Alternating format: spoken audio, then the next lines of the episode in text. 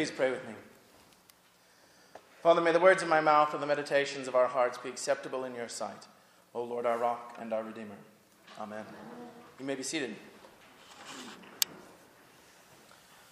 Well, as the father of four children, and as a former junior high school teacher to boot, I think it's fair to say that I can spot a cleverly devised myth at a good distance.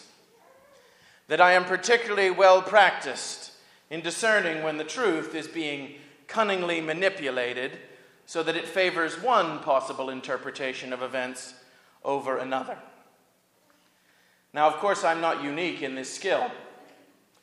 It is something we're all called upon to do regularly, assuming that we regularly encounter other human beings of any age or stage.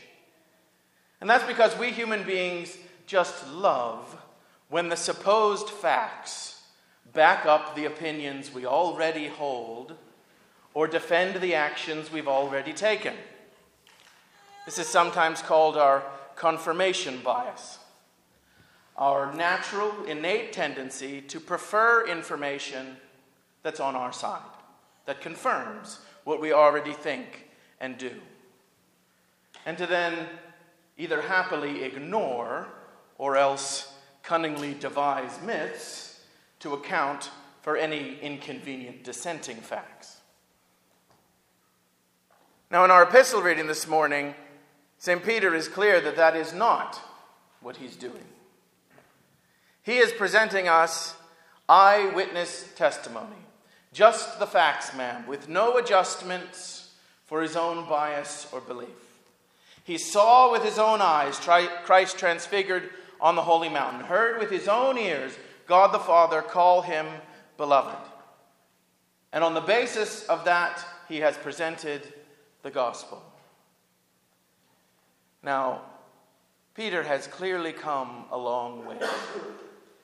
There has been many years of further experience of Jesus died and risen, further influence of the Holy Spirit, and I'd guess much personal struggle to get Peter from where he once was to where we find him this morning, having overcome his confirmation bias. You see, his capacity to creatively misinterpret what Jesus says and does so that it better fits his own expectations is one of the things he's most famous for in the Gospels and even into Acts. But no longer. That trait of his is even on display in the very reading we had this morning from the Gospel, which Peter presents as exhibit one for his veracity. Once he had seen the glory of Christ, and he wanted to box it in, to manage it and to control it, to build dwellings for it so it could work for him. But apparently, no longer we find Peter this morning has come where few of us ever really get to the place where he has allowed the truth to transform him rather than the other way around. And he goes on to tell us that the first thing we must understand is that no prophecy of Scripture is a matter of one's own interpretation. Because he knows from his own history, as we should know from our own histories and from the sad history of God's people in both Testaments and right up unto this very morning, that the scriptures are often easy and favored targets for our confirmation bias.